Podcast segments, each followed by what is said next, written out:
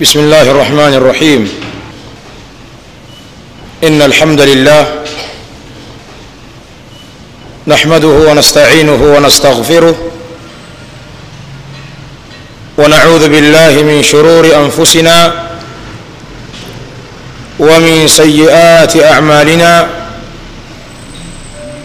من يهده الله فلا مضل له ومن يضلل فلا هادي له أشهد أن لا إله إلا الله وحده ربي لا شريك له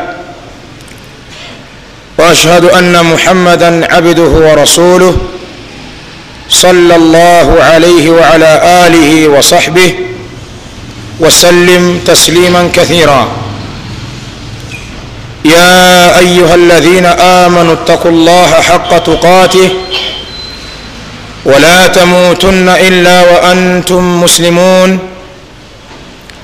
يا أيها الناس اتقوا ربكم الذي خلقكم من نفس واحدة وخلق منها زوجها وبث منهما رجالا كثيرا ونساء واتقوا الله الذي تساءلون به والأرحام إن الله كان عليكم رقيبا.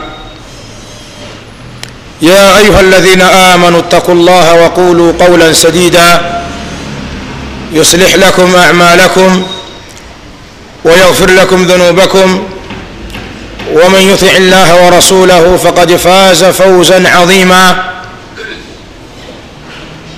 أما بعد فإن أحسن الكلام كلام الله وخير الهدى هدى رسول الله صلى الله عليه وسلم وشر الأمور محدثاتها وكل محدثة بدعة وكل بدعة ضلالة وكل ضلالة في النار. ثم أما بعد. عباد الله أيها المسلمون إخوة الإيمان قيس بن مسلم عن طارق بن شهاب عن أبيه عن أبي سعيد الخدري رضي الله تعالى عنه قال سمعت النبي صلى الله عليه وسلم يقول من رأى منكم منكرا فليغيره بيده فإن لم يستطع فبلسانه فإن لم يستطع فبقلبه wadhalika adhafu liman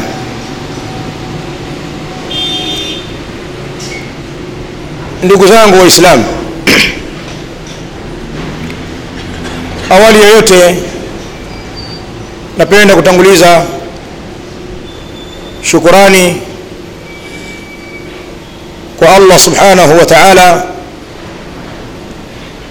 ambaye ni muumba wetu.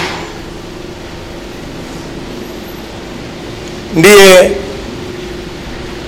mwenye kutusimamia katika mambo yetu. Na kila jambo letu kwa hakika linamtegemea yeye. Allah subhanahu wa taala aliyekuwa mmoja mpweke ndiye pekee mwenye haki ya kuabudiwa.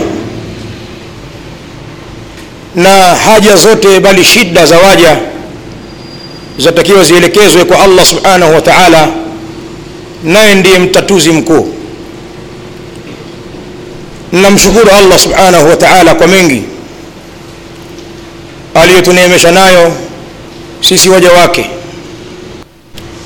Miongoni mwa hayo ni kutupa neema ya uislamu huu. Uislamu aliyokuja nao mtume muhammad salllahu alaihi wa alihi wasallam lakini pia akatuongoza allah katika sunna ya mtume wake. Ikawa uislamu wetu hatukubali kufanya chochote katika uislamu huo mpaka yatufikie mafundisho kutoka kwa mtume muhammad salllahu alaihi wa alihi wasallam. Yale aliyoyafanya tutayafanya na yale ambayo hakuyafanya hatutayafanya hizi ni miongoni mwa neema kubwa ambazo allah subhanahu wa taala katuneemesha nazo sisi ahlusunna walillahi lhamd walshukru wa jamiu lmahamid vile vile namshukuru allah subhanahu wa taala kwa kutuwezesha kukusanyika katika nyumba yake hii tukufu kwa lengo la kutekeleza ibada hii adhima ibada ya salatu ljumua tena kwa jamaa. Baada ya shukurani hizi ambazo nimezitanguliza kwa allah subhanahu wa taala labda niingie moja kwa moja katika ujumbe wangu wa leo katika khutba yetu hii ljumua mimi insha allah nimekusudia kwa siku ya leo kuzungumza na waislamu wenzangu. Mambo muhimu sana katika dini. Mambo haya tutayatoa katika maandiko mbalimbali ya kisheria. Ikiwemo quran vile vile sunna za mtume salllahu alaihi wa alihi wasallam lakini hichi ambacho nimekusudia nikieleze leo msingi wake mkuu ni hadithi ambayo nimeitanguliza mbele yenu. Hadithi aliyopokea alimamu muslimu ibnu hajjaj rahimahullah ndani ya sahihi yake hadithi ya sahaba abu saidin alkhudri radiallahu anhu na jina lake bwana huyu anaitwa saad ibni malik ibni sinanin alkhudri radhiyallahu anhu. Hadithi hii ukiachilia mbali kutajwa na imam muslim ndani ya sahihi yake vile vile ni hadithi mashuhuri ambayo imetajwa na alimam annawawi rahimahullah katika kitabu chake kidogo mashuhuri kiitwacho alarbauna annawawiya waislamu wengi wanakifahamu bali tulabu lilm wale wanafunzi ambao wanaishughulisha na kusoma dini wamehifadhi hadithi nyingi katika kitabu hiki. Ni hadithi iliyotajwa katika nambari hadithi nambari 34 ndani ya kitabu alarbauna hadithi hii kwa hakika itakuwa ndio msingi wa mada yangu. Na jambo ambalo nitalieleza kwa leo insha allah kwa ufupi sana. Inkaru almunkari wa maratibuhu. Kuondosha munkar na ngazi zake. Suala so, zima la kuondosha munkar na ngazi zake. Lakini kabla ya kuingia moja kwa moja katika maudhui yangu napenda niwape waislamu utangulizi mfupi ambao utatuandaa kuyafahamu haya ambayo nimekusudia kuyazungumza kupitia hadithi hii ya abi said. Tufahamu ndugu zangu waislamu annahu la yujadu khilafun baina ahli lilmi fi wujubi inkari lmunkar tufahamiane kwamba hakuna khilafu yoyote baina ya wanawachuoni wa kiislamu juu ya uwajibu wa kuondoa uovu. Suala hili ni muttafaqun alaihi baina ahli lilmi ni suala ambalo wamekubaliana wanawachuoni wetu kwamba uovu wa sampuli yoyote ni lazima uondoshwe. Muda wa kuwa umesifika na sifa ya uovu kwa mujibu wa misingi ya kisheria wakaafikiana wanawachuoni hawa uovu namna hiyo lazima uondoshwe. Lihadha wadau qaida. Kwa haya niliyoeleza wanawachuoni wakatuwekea msingi wakisema almunkaru yuzal qaliluhu wa kathiru. Munkar unaondolewa ni mamoja munkari huo ni kidogo au munkari huo ni mwingi? Hili ni jambo ambalo ahlulilmi qadiman wa hadithan ittafaqu ala dhalik. Hapa pana maelezo mengi ya kuyatoa. Na lao tungelikuwa na wakati tungenukuu baadhi ya maneno ya wanawachuoni wakubwa wakielezea suala hili la kuondosha munkar.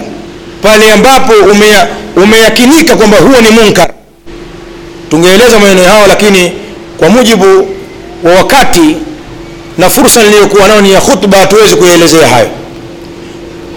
Nataka mtosheke na maneno haya kwamba wanawachuoni wa kiislamu wamekubaliana juu ya uwajibu wa kuondosha munkar. Muda wa kuwa umethibiti kuwa ni munkar kwa mujibu wa misingi ya kisheria lakini makubaliano haya wanawachuoni hayakuja kwa misingi ya hamasa na rai. Lakini wameyachota maneno yao kutoka ndani ya misingi ya kisheria. Suala kuondosha munkar limeelezwa na quran limeelezwa na sunna za mtume alaihi salatu wassalam. Hivyo hakuna walichokifanya wanawachuoni wetu zaidi ya kutazama misingi ya kisheria na wakasema kwa mujibu wa misingi hiyo. Hakuna la kwao. Na kwa hakika utatambua kwamba uislamu ni dini ambayo inaangalia maslahi makubwa katika nyanja zote. Maslahi ya viumbe hapa ulimwenguni na kesho akhira mbele ya allah subhanahu wa taala yamechungwa vyema na uislamu. Katika ushahidi wa kuonyesha kwamba uislamu umetambua hili ni kuweka sheria ndani ya uislamu yenye kuonyesha kwamba uovu unatakiwa uondoshe katika jamii. Bali yakaja maneno mazuri ya mtume salllahu alaihi wasallam ambayo yamenukuliwa na masaba zake yakionyesha kwamba kuwaacha maovu kuyaacha maovu yakishamiri na kuenea katika jamii basi ni kujitokezea mbele mbele katika maangamivu. Ni kujisogeza haraka haraka karibu na kuangamia. Ikifikia mahali waislamu wameyaacha maovu yanachukua kasi yanaenea katika jamii yao bila kuyakemea bila kuyaonya basi hiyo ni hatari kwao na kwa mustakbali wa maisha yao. Ayuha lmuslimun almunkarat idha ntasharat maovu yanapoenea katika jamii yoyote mfahamu kwamba ikija adhabu ya allah subhanahu wa taala ya ummu salih watalih itamkusanya mwema na muovu wote wataadhibika kwa sababu wameyaacha maovu yakaendelea. Hawakatazani wala hawaonyani. Na haya amewahi kuyazungumza Abubakar radiallahu taala anhu katika hadithi ambayo akhrajahu limamu tirmidhi rahimahullahu taala. Ni hadithi yenye matamko mengi kwa mujibu wa riwaya zilizokuja katika kuelezea hadithi hii.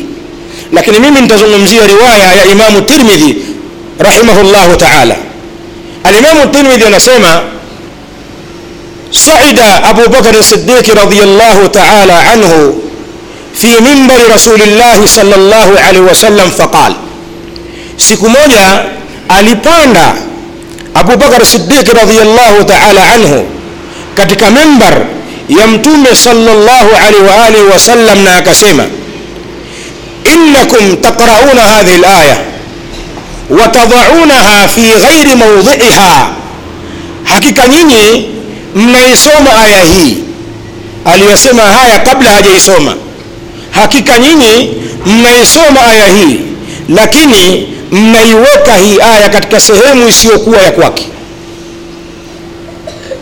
kisha akaisoma qala allah ya ayuha ladhina amanu alaikum anfusakum la yadhurukum man dhalla idha htadaitum enyi wale ambao wameamini ni juu yenu kushikamana na nafsi zenu.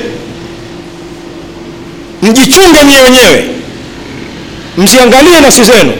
La yadhurukum man dhalla hata wadhuruni yule aliyopotea idha htadaitum muda wa kuwa nyinyi mmeongoka. Mkiwa nyie wenyewe ni waongofu basi bakieni hapo hata wadhuruni yule aliyopotea baada ya nyie kuwa ni waongofu aya inasema hivyo. Abubakar anasema lakini nyinyi mnaiweka aya hii katika sehemu isiyokuwa ya kwake. Sehemu gani? Wengi wanasijali nafsi zao katika mambo ya dini. Huenda kwa kuwa yeye ni mtiifu katika baadhi ya mambo ndani ya dini hashughuliki kuwalingania wengine wewe watiifu uovu wanaofanya watu wengine haumuumi. Tena huenda akatoa lugha kila mtu ana uhuru wa kufanya atakavyo. Kaamua kufuata njia hiyo mwache. Baadhi ya watu walioghafilika huenda wakatoa lugha hizi. Kwa maana maovu yenye kuendelea katika jamii ya leo hayamuumi wala hayamgusi. Kwa kuwa tu yeye ameepukana nayo na ana heri zake ambazo anazifanya. Wale waovu hashughuliki nao sasa ndivyo walivyofahamu watu aya hii. Na ishara za kwamba watu wamefahamu hivi zipo katika jamii zetu. Sasa abubakari awaambia mfahamu kwamba mlipoiweka hii aya siyo sehemu yake. Fainni samitu nabiya salllahu alaihi wasallam yaqul hakika mimi nilimsikia mtume salllahu alaihi wasallam akisema inna nnasa idha raau lmunkara hii ni riwaya ya tirmidhi na imekuja riwaya ya abi daudi na wengine inna nnasa idha raau dhalima sasa mimi nataka nizungumzie riwaya ya imamu tirmidhi kwa kuwa ndio ambayo ninaikusudia katika maudhui yangu. Abubakari yasema hakika ya watu watakapoona uovu inna nnasa idha raau lmunkara hakika ya watu watakapoona uovu falam yughayiruhu kisha wasiuoneshe uovu ule aushaka an yaummahum llahu biiqabin minhu inahofiwa allah kuja kuwakusanya wote katika adhabu yake. Kwa maana wale wenye kufanya uovu na wale ambao wameuona uovu ule hata kama hawafanyi lakini wakaunyamazia. Yahofiwa kwamba ikaja adhabu ya allah subhanahu wa taala ikawaangamiza wote wale waovu na wale ambao si waovu lakini wanautazama uovu na kuuacha kana kwamba anawaambia wenzake masahaba hii ndiyo tafsiri sahihi ya aya. Muda wa kuwa tumeongoka tunafuata uislamu ulivyo ni lazima maovu yakemewe. Ni lazima waovu waambiwe na wakanywe wa uovu ambao wanaufanya. Huu ndio uislamu. Na kwa hakika msingi huu waliuzembea wenzetu waliotangulia. Yakawafika makubwa wakapata madhara kwa kuzembea msingi wa kuambiana kuamrishana mema kukata, kukatazana maovu ambao wanayafanya. Waliuzembea msingi huu adhabu ya allah ikawajia. Hili alieleza allah wazi katika surat lmaida akiwazungumzia baadhi ya watu wa bani israil akisema luina ladhina kafaru min bani israila ala lisani dauda wa isa bni maryama dhalika bima asau wa kanu yatadun. Kanu la yatanahauna an munkarin faaluh labisa ma kanu yafalun. Wamelaaniwa wale waliokufuru walio katika watu wa bani israil. Laana hiyo ni kwa vile walivyoasi na walikuwa wakichupa mipaka. Kanu la yatanahauna an munkarin faaluh walikuwa watu wale hawakatazani juu ya mambo maovu ambayo wanayafanya. Labisa ma kanu yafalun ni ubaya sana ambao walikuwa wakiufanya watu wale. Kuutazama uovu ukifanywa bila kuwakemea wale waovu au kuwaonya. Hili walilizembea wakapata laana kutoka kwa allah subhanahu wa taala. Lakini ndugu zangu umma huu wa muhammad ukiacha hayo sio umma wa kuyatazama maovu.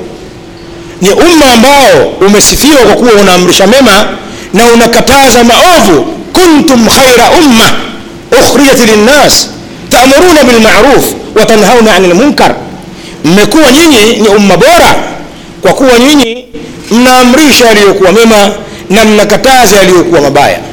Bali kwenye qurani allah ametuhimiza kwamba wapatikane watu katika sisi waislamu iwe kazi yao ni kuamrisha mema na kukataza maovu. Yani kiwe kikundi maalum kinafanya hivyo.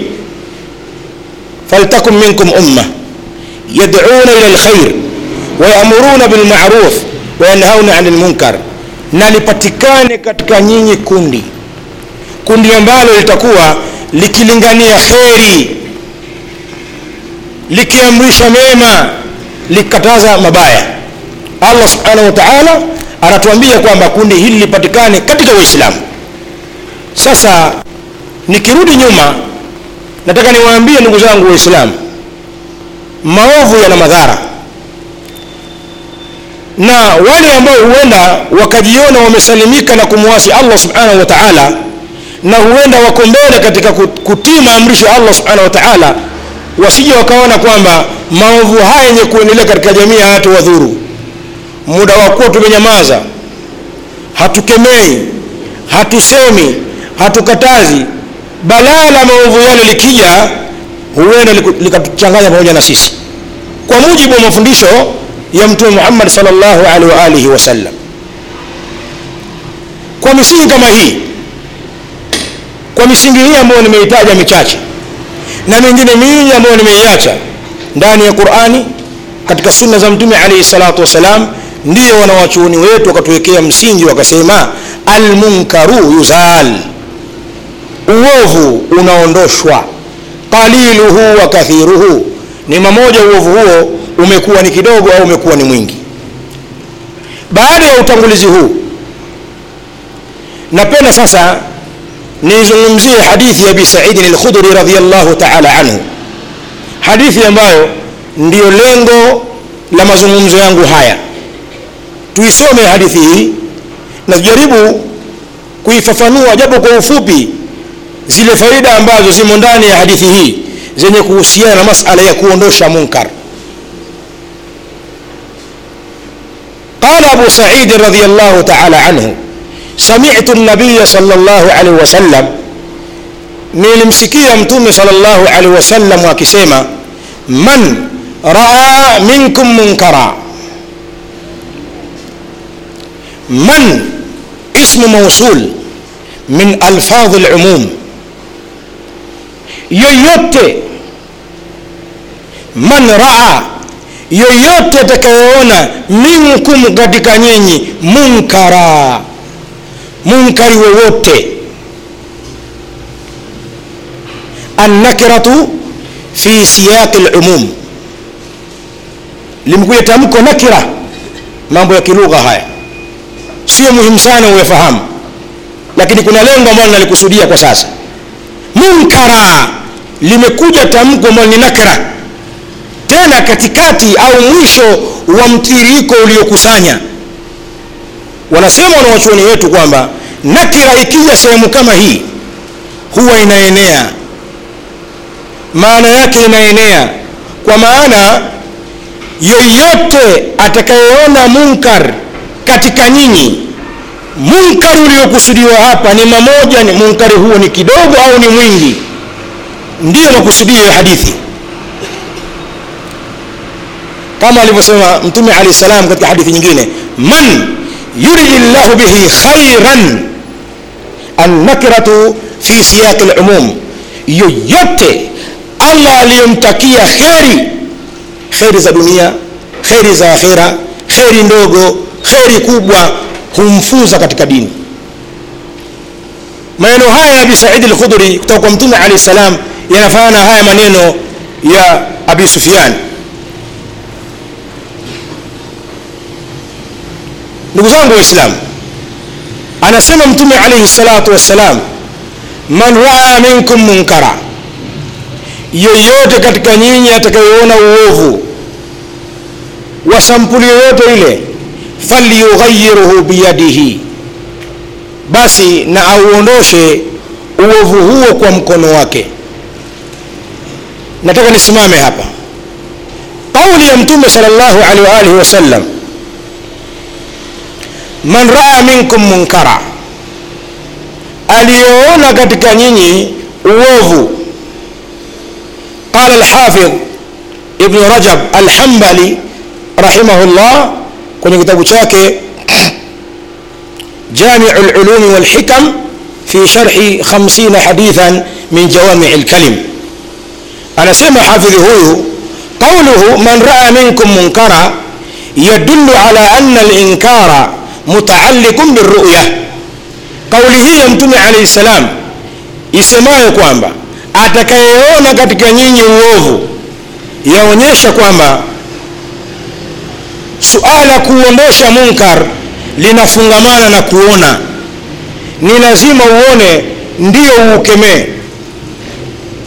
Kisha endelea nasema walakin lau kana masturan falam yarahu walakin alima bihi wajaba alaihi inkaruhu kadhalik.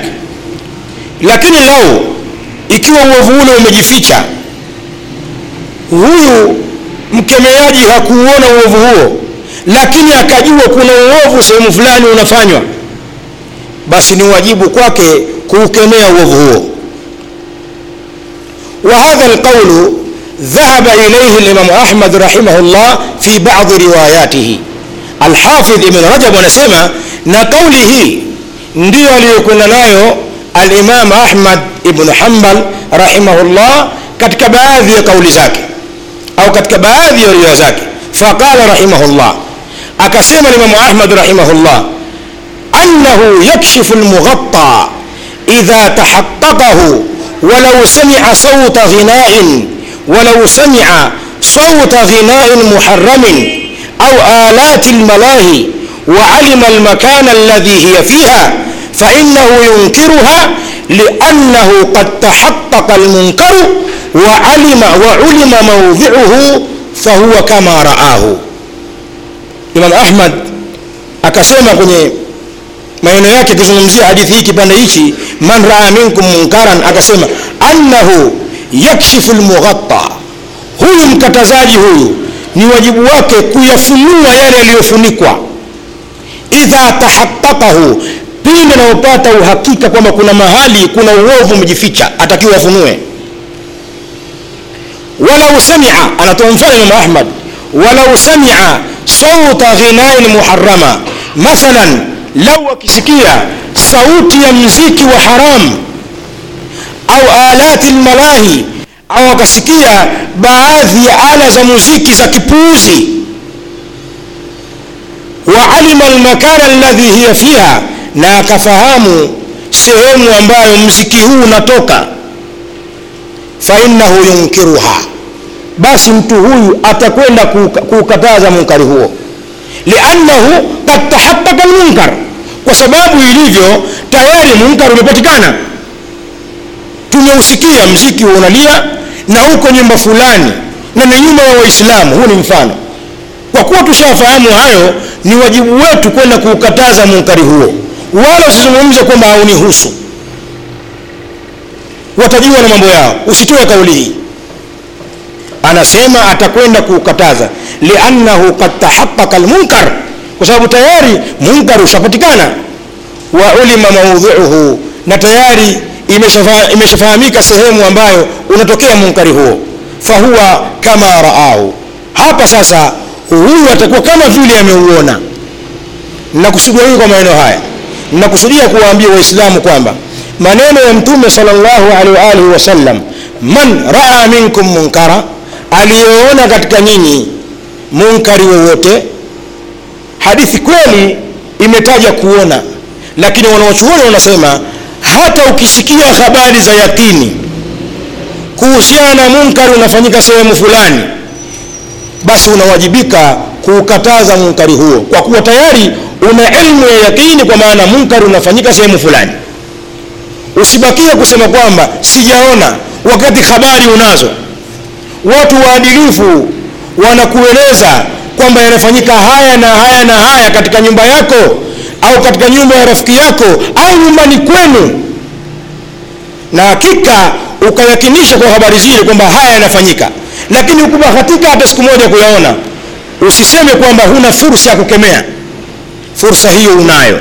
Kwa kuwa sio maana ya hadithi mwenye kukemea munkar ni yule ambaye aliuona tu ama mwenye habari kuhusu munkari asikemee la.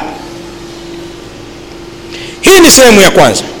Kisha mtume akaendelea akisema falyughayiruhu biyadihi. Basi na auondoshe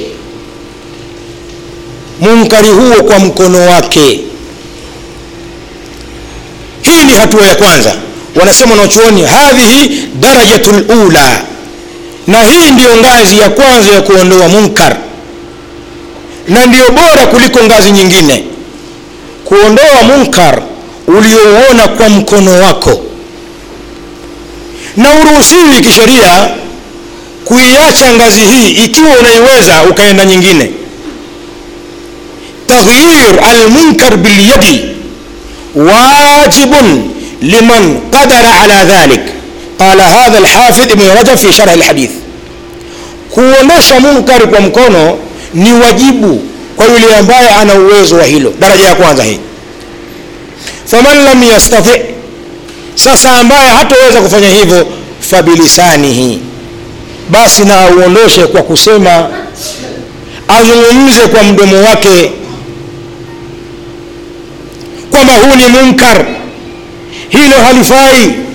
Mcheni allah wacheni huo uovu hiyo ni bid'a fuateni sunnani hii aseme wa hadhihi darajatun thania na hii sasa ni ngazi ya pili ya kuondosha munkar sasa basi wanawachuoni wetu wanasema الدرجة الأولى والثانية في هذا الحديث ngazi ya kwanza ya kuondoa munkar ambayo ni kwa mkono na ngazi ya pili ya kuondoa munkar kwa kusema ndani ya hadithi hii.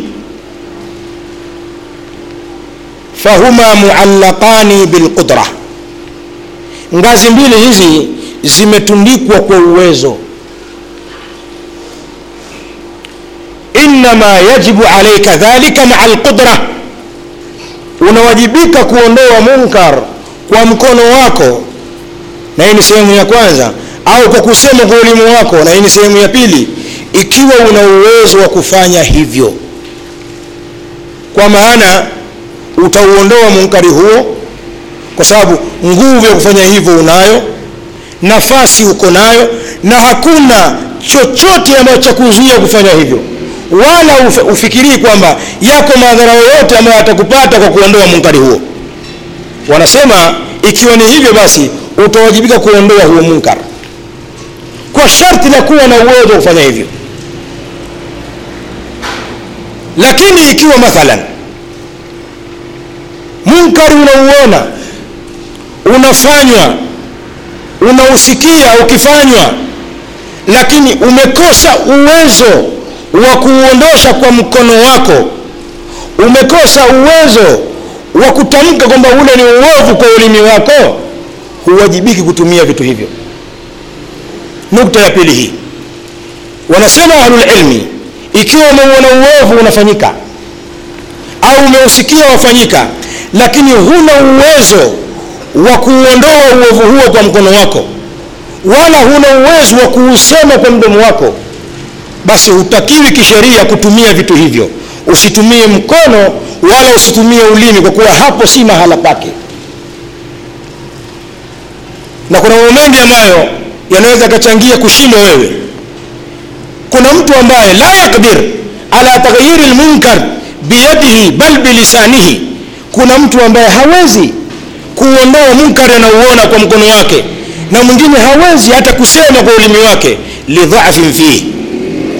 Kwa udhaifu waliokuwa nao au likhashyati dhararin kad yanzilu alaihi au kwa kuhofia kwamba kuna madhara yatamshukia akifanya hivyo kwa maana akiuondoa munkar kwa mkono au akisema kwa mdomo kuna madhara fulani yatamkuta. Au yanzilu ala ghairihi bisababihi na inawezekana madhara kama yakimkosa yeye aliyoondosha kwa mkono au kusema kwa mdomo yanaweza yakawashukia wengine kwa sababu yake yeye. Yote haya ni mazingira ya kumfanya asitumie mkono wala mdomo kwa kuwa yeye ni dhaifu na akitumia hivyo madhara huenda yakampata yeye, na lau akisalimika kwa njia moja au nyingine, yatawapata madhara watu wengine. Pia hili linakatazwa.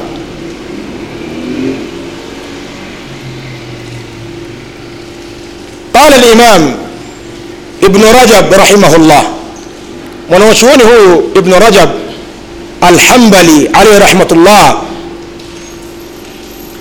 anaendelea akisema fain khashiya fi liqdami ala linkari billisani walyad an yudha ahluhu wa jiranuhu lam yanbaghi lahu altaarudh lidhalik sikilizeni maneno ya wanawachuoni wa haq maneno ya wanawachuoni wa ahli sunna waljamaa alhafidh ibnu rajab alhambali alaihi rahmatullah anasema fain khashiya fi liqdami ala linkari billisan akihofia mtu kuuendea uovu na kuondosha kupitia ulimi wake walyad au kupitia mkono wake an yudha ahluhu akahofia huenda wataudhiwa watu wake. Pengine watu wake wataudhiwa mkewe watoto familia yake watapata maudhi makubwa kwa sababu ya yeye kuna munkari fulani kauondoa kwa mkono wake au kwa ulimi wake أو جيرانه أو تكجكو ذيو مجيران زاكي لم ينبغي له. هاي فايك وكيه التعرض لذلك كي فاني هايو قال الإمام فضيل بن عيار عليه رحمة الله وغيره نويني لك كون وشوني فمتى خاف على نفسه السيف أو الصوت أو أو الحبس أو القيد أو أخذ المال أو نحو ذلك. من الأذى سقط أمره ونهيه وقد نص الأئمة على ذلك منهم مالك وأحمد وإسحاق. فضيل بن عياض رحمه الله نير من الحافظ بن رجب أكسما كوانبا فمتى خاف على نفسه؟ وقت ووت. مسلم وتبوفي نفسي ياكي. لو كيوندو منكر كمكونو أو كوكسما أكيهوفي نفسي ياكي مذار يفوتايو asaif ima kuuawa au saut au kupigwa kwa viboko au lhabs au kufungwa jela au lqaid au kufungwa sehemu nyingine yoyote au akhadha lmal au kuchukuliwa mali yake au nahwa dhalik au mfano wa hayo. Min aladha katika maudhi ambayo huenda yakamfuata baada ya hilo sakata amruhu wa nahyuhu. Hapo itaanguka yeye kuamrisha chochote wala kukataza chochote wakad nasa laimatu ala dhalik. Na wanawachuoni wamelielezea hili anasema fudhail bin iyad miongoni mwa hao imam malik wa ahmad wa ishaq. Nataka nisimamie katika nukta hizi. Alinkar bilyad wallisan kuondosha munkar kupitia mkono na kupitia ulimi. Ngazi hizi mbili kuondosha munkari kwa mkono kuondosha munkari kwa kusema wanawachuoni wanasema hizi ngazi mbili zimefungwa na kuweza. Lazima uwe na uwezo wa kufanya hivyo. Na muda wa kuwa una udhaifu wewe katika kuyafanya hayo au pengine kwa kuyafanya wewe hayo madhara yatashuka kwako au kwa watu wengine usiyafanye hayo. Na haya yana mifano mingi. Pana watu wanaona maovu yanafanyika wanahamasika. Roho inamuuma. Mtu anaona makafiri kutoka nchi za gharb wameingia katika miji ya kiislamu na mapesa yao mengi na kuanza kuifisidi miji wakaingia katika mabaa wakalewa wakafanya zina alliwat wakaharibu vijana wa kiume wakawaharibu banati wa kiislamu haya yanaonekana katika baadhi ya miji ya kiislamu wanakuja wageni ambao ni watu waovu na wana mali ambazo wanazitumia kuwashawishi watu. Mabinti wanashawishiwa vijana wanashawishiwa vijana wanaharibika na wasichana wanaharibiwa mtu akaona munkari ule ni mkubwa na una madhara dawa ni nini? Akawavizia bwana wakubwa wale huenda wameingia kwenye baa fulani au wamepumzika katika bichi fulani na vichupi vyao walivyokuwa hawana adabu. Akaona hawa sasa mimi ninaondoka nao. Ili nionyeshe kwamba hili jambo limeniuma. Akawafanyia madhara yoyote. Ima akawadhuru kwa kuwaua au kwa kuwatia majeraha au madhara yote makubwa yakawafika waovu wale. Kuna baadhi wanafanya hivi. Sasa baada ya hapo allah anamsalimisha anakimbia. Kuna ambao wanakufa katika matukio hayo kama wale kujilipua wakafa na kuna mwingine huenda akarusha bomu la mkono tu akaua yeye akasalimika. Baada ya hapo akatoka mbio. Tafuta nchi akaichomeka huko. Kimya. Kizaazaa akawaachia watoto wake akamwachia mke wake na baba yake. Kuna watu wafahamu wazazi wao wamekaa jela. Wamesukwasukwa sababu yao. Tuambie mwanao yuko wapi. Sijui alipo. Hizi njama nimefanya na mwanao. Mimi sijafanya naye. Kuna wazee wameadhibika katika magereza kuna wanawake wameteswa na kudhalilishwa kwa sababu ya vitendo ambavyo wamefanya jamaa zao na kukimbia. Sasa wewe bado huna uwezo. Kwa kuwa hata kama madhara umeyakwepa wewe ukaweza ku, ku, ku, ku, kusalimika na ukakimbia lakini umewaachia wengine madhara. Ahli zako wanateswa. Wazazi wako hawana raha. Huenda ukatuachia balaa waislamu tusivae kanzu tena. Watu waogope kuweka ndevu zao. Sunna zikaogopa kwa kuwa kila aliyefanya sunna hiyo aonekana ndio mwovu yule. Haya ni madhara. Na haya ni maneno wanaochuoni. Na ikiwa hali iko hivyo huna uwezo wa kuondoa munkar kwa mkono. Wala wewe huna uwezo wa kuonyesha munkar kwa kusema kwa kuwa umekosa vigezo.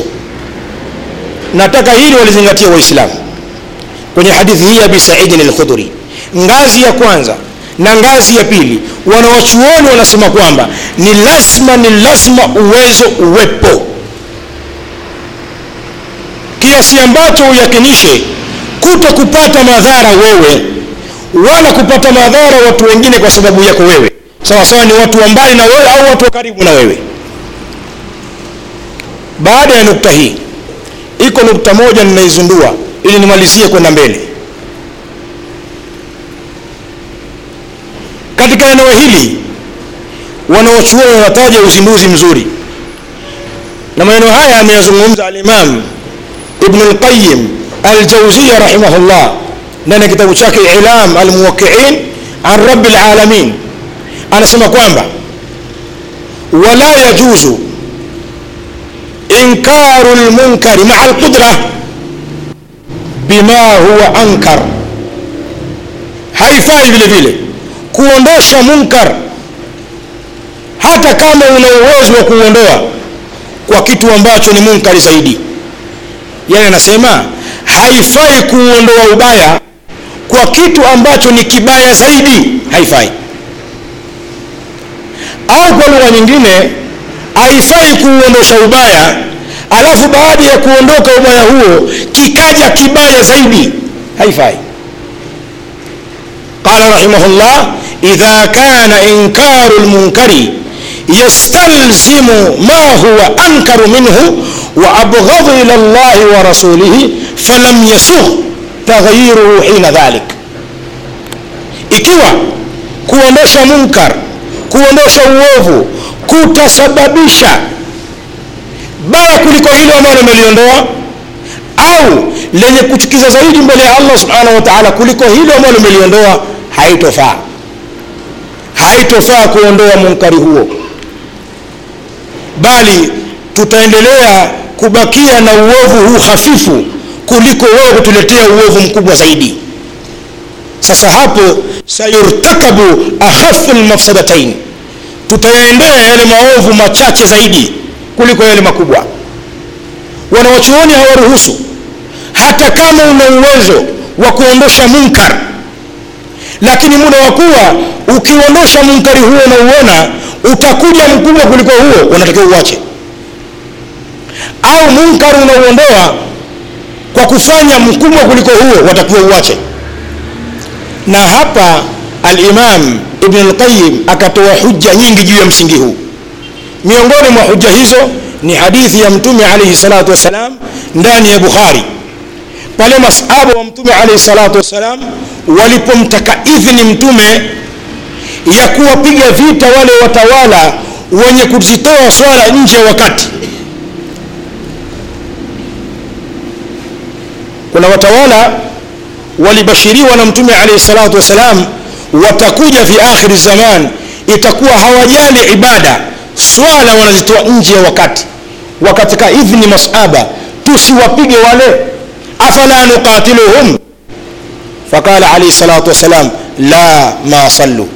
Hapana. Msiwapige muda wa kuwa wanaswali kisha akasema man raa min amirihi shay'an yakrahuhu falyasbir alayhi wala yanzi'anna yadan min at-ta'a yoyote atakayeona kwa mtawala wake jambo ambalo analichukia amfanyie subira. Wala asiutoe mkono wa twaa. Kwa nini?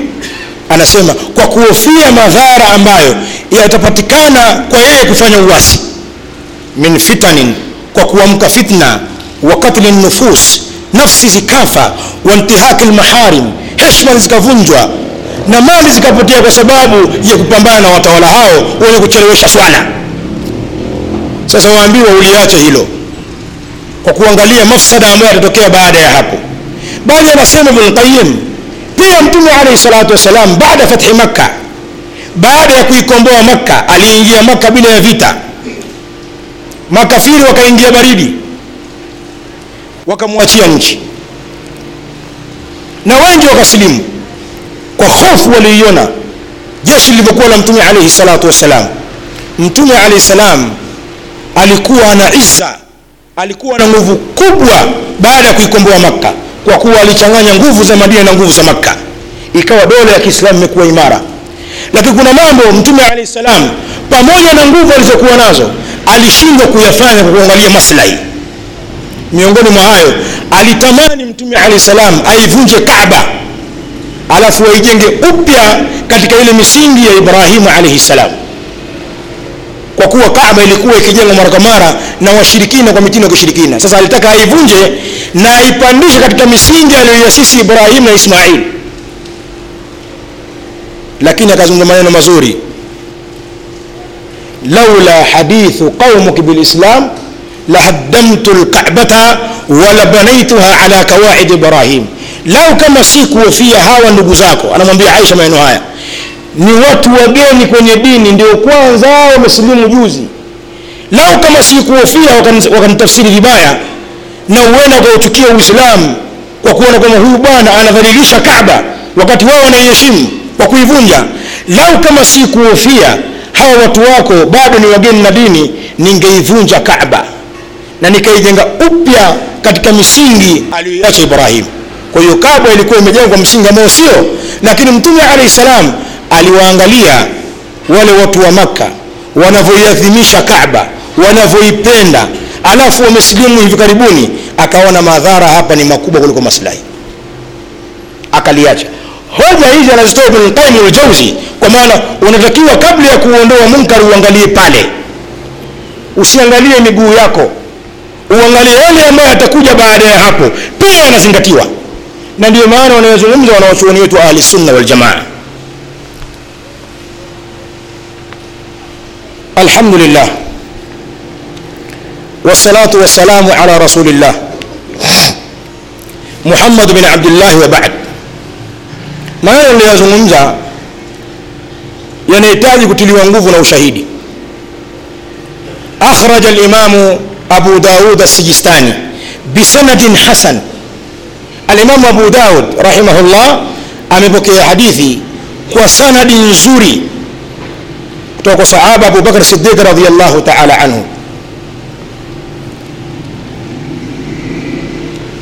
anasema mtume alayhi salatu wasalam ma min qaumin yu'malu fihim bil ma'asi thumma yaqdiruna ala an yughayiru fala yughayiru yushiku llahu an yaummahum biiqabih hadithun hasan anasema mtume alaihi salatu wassalam hakuna watu ambao panafanywa katika maeneo yao maasi. Kisha sikilizeni hapa kisha wakawa na uwezo thumma yakdiruna kisha wakawa na uwezo wa kuyageuza maovu hayo kuyaondosha maovu hayo. Kisha wasiyaondoshe panahofiwa allah subhanahu wa taala kuwakusanya katika adhabu. Hii ni hadithi ambao wanahitaji wanawachuoni kwenye msingi wao kwamba pamoja na kwamba una nguvu za mkono una mdomo wa kusema jifikirie una uwezo wa kutumia huo mkono na usipate madhara. Una uwezo wa kutumia huo mdomo wako wenye ufasaha na usipate madhara. Ikiwa huna uwezo wa hilo wewe ni mwenye kupata madhara uislamu haujakwambia ufanye. Na wala hapa hatukuita shujaa, tutakuita mjinga kwa kuwa ushujaa unatakiwa ufuate misingi ya dini. Wala watakaozungumza kwamba tuwache sasa tusiondoe munkari huo kwa mkono wala kwa kusema kuwa hatuna uwezo kwa sasa. Hawatoitwa hawa, waoga. Wataitwa wajuzi waliotazama mbali. Wametazama yale ambayo yanazungumzwa na wanawachuoni. Kuna ndugu zetu kwa ujeuri waliokuwa nao maneno kama haya hawataki kuyasikia. Tunapowaambia nyinyi ndugu zetu kwenye nchi hii kuna baadhi ya vitu hamna uwezo wa kuifanya kwa nguvu. Wao husema tunaweza.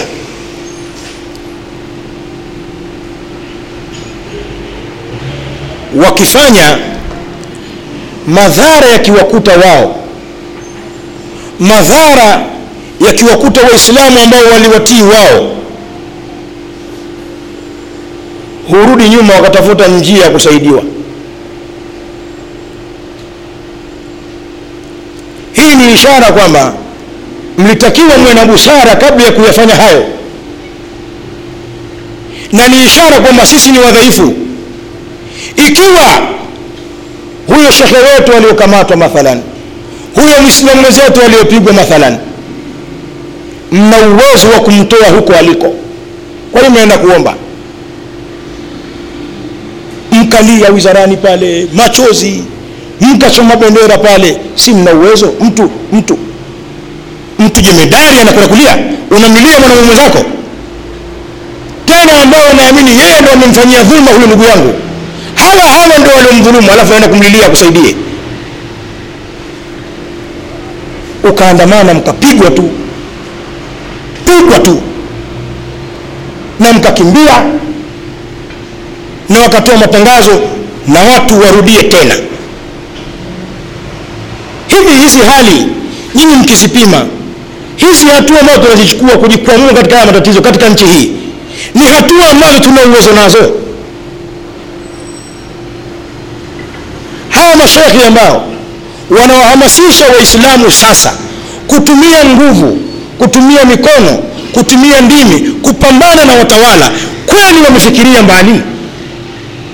Uwezo wa kupambana na watawala hawa kwa mambo ambayo huenda mnatafsiri wanawadhulumu na mimi sijaingia huko maana wanafanya haki sijasema hayo. Nazungumzia madhara ambayo tutaubebesha umma wa kiislamu kwa kuingia kwenye ugomvi na serikali hizi. Tuna uwezo wa kupambana? Kweli sisi waislamu wa tanzania imeshafikia hatua kwamba tunaweza kutumia mikono yetu kudai haki yetu? Tuna uwezo kutumia mkono kudai haki uliochukuliwa hayo ukiyafuatilia kielimu bila chuki wala hamasa wala ujeuri utagundua kwamba huna chochote. Lakini ukiweka ushabiki na ujeuri wako na ushajazwa hamasa zako ndiyo mnazidi kuharibu. Nazungumza haya sio kwamba ninawapenda sana wale ambao wanawadhulumu waislamu lakini nasikitika kwamba hatua tunazozichukua kujikwamua na matatizo haya hatuna uwezo nazo. Ziko sehemu za kuanzia yako mambo ya kuyafanya wakati huu na kuna mengine si ya kuyafanya wakati huu. Na allah kutufikisha mbali lakini ndugu zetu hawatusikii wala hatakusikia kusikia maneno haya. Kwa hiyo ndugu zangu katika imani hadithi hii ya abibakar yaonyesha kwamba uwezo lazima uwe nao. Na kuna hadithi nyingine ya sahaba al-ars ibni umaira pia nayo inaashiria swala hili lakini sitoitaja hivi sasa. Namalizia maneno yangu kwa kusema kwamba bakia nukta ya mwisho. Waman lam yastati fabiqalbihi ambaye atashindwa sasa kutumia huo mkono kwa kuwa hana vigezo ambavyo nimevieleza kwa ufupi kwa kuwa atashindwa kutumia mdomo kwa kuwa hana vigezo nimevieleza basi sasa achukie kwa moyo wake. Wadhalika adhafu liman na kuchukia moyoni huo ni udhaifu wa imani kwa maana kushindwa kutumia mkono kushindwa kutumia ulimi ukabakia na kuchukia moyoni umeondoa munkar lakini kwa sehemu ndogo na wewe unaonekana ni mdhaifu wa imani suala la kuondoa munkar kwa kuuchukia moyoni wajibun ala kulli muslim ni wajibu wa kila mwislamu wala halina sharti kuondoa munkari kwa moyo kwa maana kuuchukia. Faradhun ala kulli muslimin fi ayi hali min alahwal. Ni faradhi kwa kila muislamu kwa hali yoyote uliyokuwa nayo. Lazima munkari uuchukie. Na hapa hakuna hata mwislamu mmoja anayepewa udhuru. Kwa maana kuna mwislamu ana udhuru wa kuto kuondosha munkar kwa, kwa, kwa, moyo wake. Muda wa kuwa munkar umethibiti huo ni munkar ni wajibu kwa waislamu wote kuondoa munkar. Lianna inkara lmunkar bilqalbi wajib. Kwa kuwa kuondosha munkar kwa kutumia moyo wako ni wajibu jambo hili. Na umelifaradhisha wanaochori kwa mujibu wa hadithi za mtume alaihi salatu wassalam kwa kuwa hakuna madhara yanayompata mtu kwa kuchukia jambo la uovu inawezekana madhara yakapatikana kwa kutumia mkono au ulimi lakini kuchukia ovu kuwachukia waovu ndani ya nafsi yako hili ni jambo la faradhi kwa waislamu wote nyakati zote wala halina masharti. Na haya ndiyo maneno ya mtume alaihi salatu wassalam.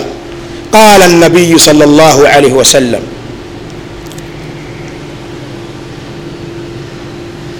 idha umilat lkhatiatu fi lard kana man shahidaha. Wakarihaha kaman ghaba anha. Maovu yatakapofanywa sehemu yoyote. Ikawa yule ambaye ameyashuhudia maovu yale. Alafu akayachukia ni kama yule ambaye hayupo sehemu hiyo. Yule ambaye anayaona maovu yanafanyika akayachukia ni kana kwamba hayupo sehemu hiyo. Waman ghaba anha. Na mtu ambaye aliyokuwa mbali na sehemu ambayo yafanya maovu waradhiaha na akaridhika na kilichofanyika kana kama shahidaha amekuwa ni kama yule ambaye aliyeshuhudia. Hili ni suala la kuyaona maovu na ukachukia katika moyo wako. Hili ni suala la kuyaona maovu na usiridhike. Idhan almartabatu thalitha ngazi ya tatu ya kuondosha munkar kama anavyozungumza wanawachuoni wetu ni faradhi kwa waislamu wote na hakuna hata mmoja anapewa udhuru mimi nitaishia hapa. Pamoja kama waislamu wengi wamechoka. E, tunazungumza haya ijumaa kwa muda mrefu kwa kuwa hatuwapati masaa mengi sehemu zingine. Tukitaka kuzungumza katika madarasa maneno haya kuna watu watano wanne. Tunazungumza kuwaambia nyinyi ambao huenda hamji misikitini isipokuwa ni ijumaa. Sasa kasirika hotuba ndefu ni fupi wakati huu si wa kuchelewesha haya maneno. La yajuzu taakhiru lbayani an wakti lhaja haifai kuchelewesha ubainifu wakati watu wanahitaji. Alafu hatuwapati. Hamsomi. Hamkai madarasani. Mna mambo mengi. Sasa fursa hizi za ijumaa kwa kuwa mnakuja tutawaambia haya maneno ya haq ambayo anayazungumza wanawachuoni wa ahlisunna waljamaa atakayeyafuata maneno kama haya wanawachuoni atasalimika. Mkaidi na yule ambaye ni mbishi madhara atayaona na watu wameshayaona. Aqulu qauli hadha wabillahi taufiq aqim salah